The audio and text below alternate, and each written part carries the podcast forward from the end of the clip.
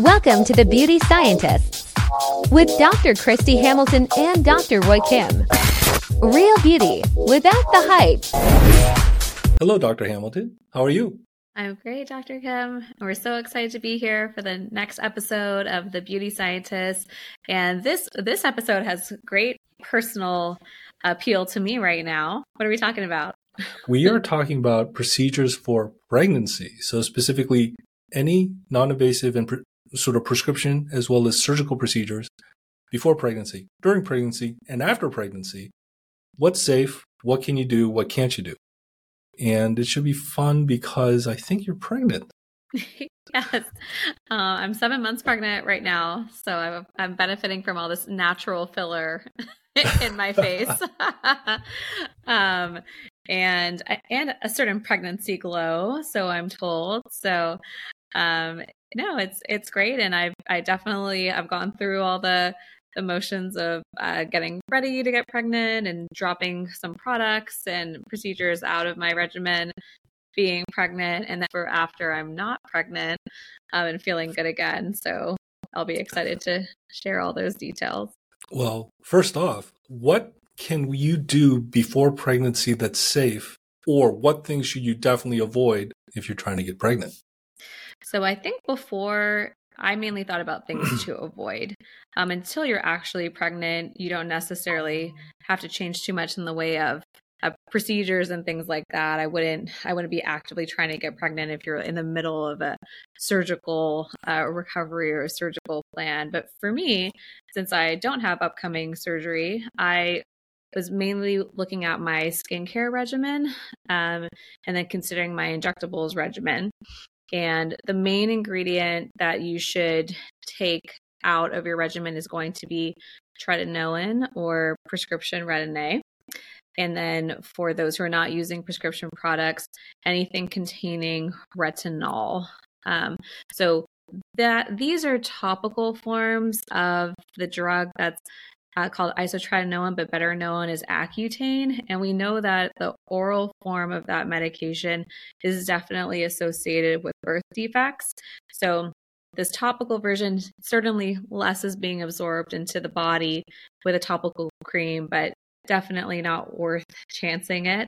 So if you're planning on getting pregnant, then I recommend converting to a plant-based retinol.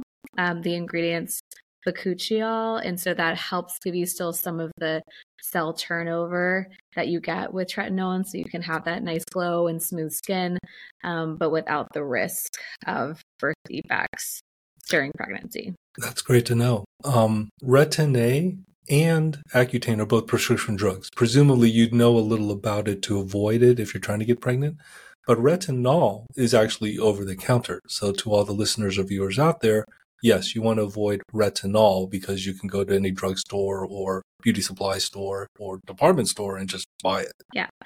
When you look at, and it's, one of the safest things to do is just to take your skincare regimen. And then when you're talking to your OBGYN or your doctor or your dermatologist or plastic surgeon, just mention, hey, these are the things I'm using. And they can look at the ingredients and tell you that they're safe. There's other ingredients, even like black licorice, things like that, that in large amounts can be associated with issues. There's one of my favorite moisturizers by Elastin has that. Probably would be fine to be on that the whole time. I mean, it's like you're not like how much of that extract's like actually in your care. But I just really simplified my my regimen during pregnancy, but I just kept it just great. Clinical strength, like antioxidants, simple moisturizer, mineral-based sunscreen. So I didn't have a chemical-based sunscreen.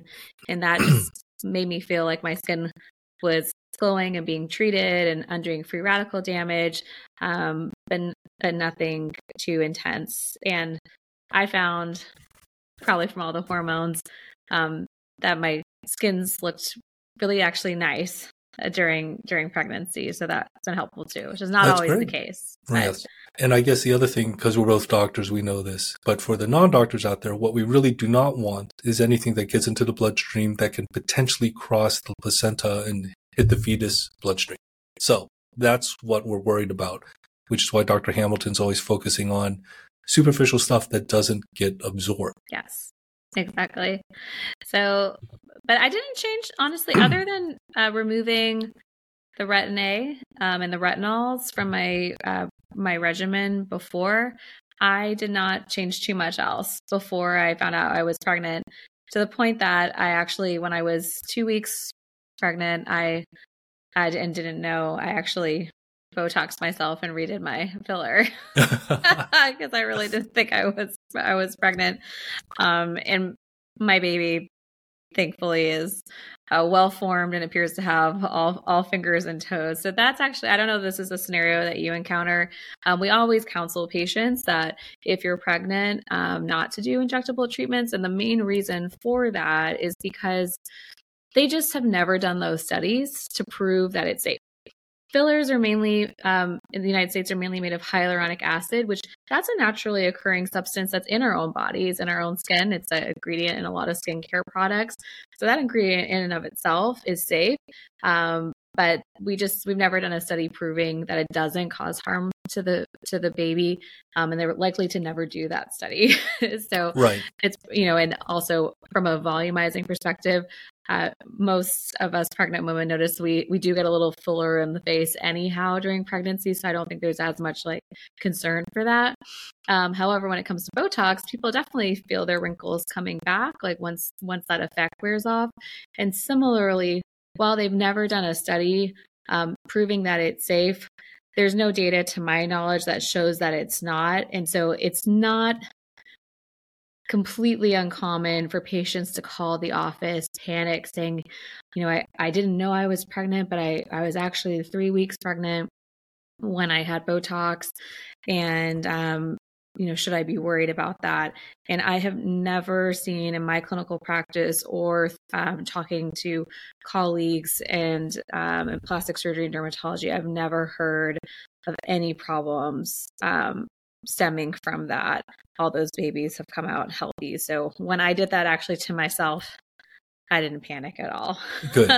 And I was like, well, I guess I get to be wrinkle free at least for the first 3 months of my pregnancy, and I only have 6 months to go. Now, knowing now that I was pregnant, I did not continue to Botox myself during my pregnancy, but that's a common question, or a fairly common question that I got. I guess this would be an advertisement for Daxify, because you should get shot up with Daxify, which potentially lasts a little longer, and then try to get pregnant. Yeah. So oftentimes when I know my patients are doing IVF or something like that, we'll say, hey, come in right before you're doing your transfer. And we'll do a really strong treatment of whether it's Daxify, Botox, or Dysport, probably more than they might typically do. Really, really smooth things out, because there's also evidence that if you dose Botox or Dysport higher, you do get a longer longevity to your treatment. So all interesting thoughts on that. Right. And then we actually talked about this before we started videoing. What can you get if you're pregnant? So there really isn't much, but we figured out some things that can help. And one thing is that you may want to skip numbing cream of any kind. Again, we're not certain that it really crosses the placental barrier, but why take chances? Yes. And you have to be cautious, especially with what kind of numbing cream we're doing. So we know that lidocaine is safe in pregnancy. So that's one. Most of our really strong numbing medications are lidocaine, maybe mixed with tetracaine or some other ones that potentially could. So we try to avoid those. And so what I will do is, if we're doing something very mild, like a skin pen, a microneedling treatment, something like that, you could do topical lidocaine face cream. That's not going to be as robust or as numbing as some of the other topicals that we usually like to do for our patients for comfort, but that can allow you to get a skin pen treatment. I did that for myself once during my pregnancy. And then you can do some really light chemical peels too. Mm-hmm. So for those out there, what's a skin pen? It's a microneedling pen. It's a microneedling device. Essentially, this device just pokes tiny holes in your skin, not very deep, causes some bleeding, and helps with skin exfoliation, helps your skin look better, feel better, increases collagen growth. I would say definitely very, very safe in terms of pregnancy or not. Yes. Yeah. And what about, Dr. Kim, what about lasers? What do you tell patients that call that want to do laser treatment during pregnancy? I have, fortunately or unfortunately, gotten very rare phone calls about that. I think technically it's possible. It's just that lasers hurt more than a superficial skin pen. And so if patients, whether they're pregnant or not, they're having a hard time tolerating it, even with existing numbing cream or very strong numbing cream, occasionally sedation, I am not certain if they're going to tolerate it with little to no numbing cream at all and no sedation. I don't know what your experience has been. I agree. I think that's just it's another example of something that, I think doing laser resurfacing on your face while you're pregnant, am I concerned about, that impacting the baby high level? I think that sounds very far-fetched. Again, they've not done studies on it. It falls into one of those things that would probably be okay, but there's no proof behind it. And, probably just wait until you're not pregnant anymore, just so that you can have a comfortable experience. Absolutely. So that's what I tell my patients. That's on my, I'm jumping to the after, but that's one of the things that is high on my list for after. And then one thing we think you could probably get safely is PRP, platelet-rich plasma. Yes. And so that it's increasingly popular. So patients and people are starting to know more about it, but that is, a naturally occurring product that we get from your own blood. So we do a blood draw in the office, take the vial out, and then we spin it down in a centrifuge and isolate the fraction of the blood that is packed with growth factors. And so that is a naturally occurring substance produced by your own body. So it stands to reason you can inject something that came from you back into yourself, whether it's injections into the hair to support hair growth, or injections into the face for cell regeneration and rejuvenation. That's a really beautiful, natural way to still take care of yourself, maybe treat yourself while you're pregnant. Yes. So we ran out of things then that you can sort of get safely while you're pregnant. I can't think of anything else off the top of my head. No. And things also to avoid deep chemical peels, things like that. Those are all chemicals that we would not recommend and actually potentially could be harmful in pregnancy. Yes. And as always, for the listeners out there, we're not your doctor. You should definitely talk to your doctor about what's safe or not safe, or maybe what's best for you. Yes, absolutely. So general advice. Yes. So then finally, okay, pregnancy's done. What's safe in terms of lactation / breastfeeding, as well as what would your priority list be to get back onto, you're already beautiful. You want to be more beautiful after the baby's come. So my priority is going to be for myself. I'm going to re-Botox myself. I love to do some masseter Botox for grinding. And so that's something I definitely have been missing. I have gotten to do more expressive videos during my pregnancy because there's no Botox on board here. So I've been able to I'll be able to do some great demonstration Botox videos on how Botox works after this. But I'm excited to get back on board on that. And then I'm planning to do a deep resurfacing laser to just address pores, texture, tightening. And then I haven't been able to do much for pigmentary changes in my skin, a couple brown spots that popped up during pregnancy. So I'm excited to zap those into oblivion. And then any filler, I'm going to wait until my body normalizes, goes back to a closer to normal weight. A lot of that fluid retention that you have in pregnancy really can make you feel quite puppy. So I won't be jumping to redo any of that until I get a better sense of where my face is stabilized, just like we would say for any potential body surgery after pregnancy. I do intend to breastfeed.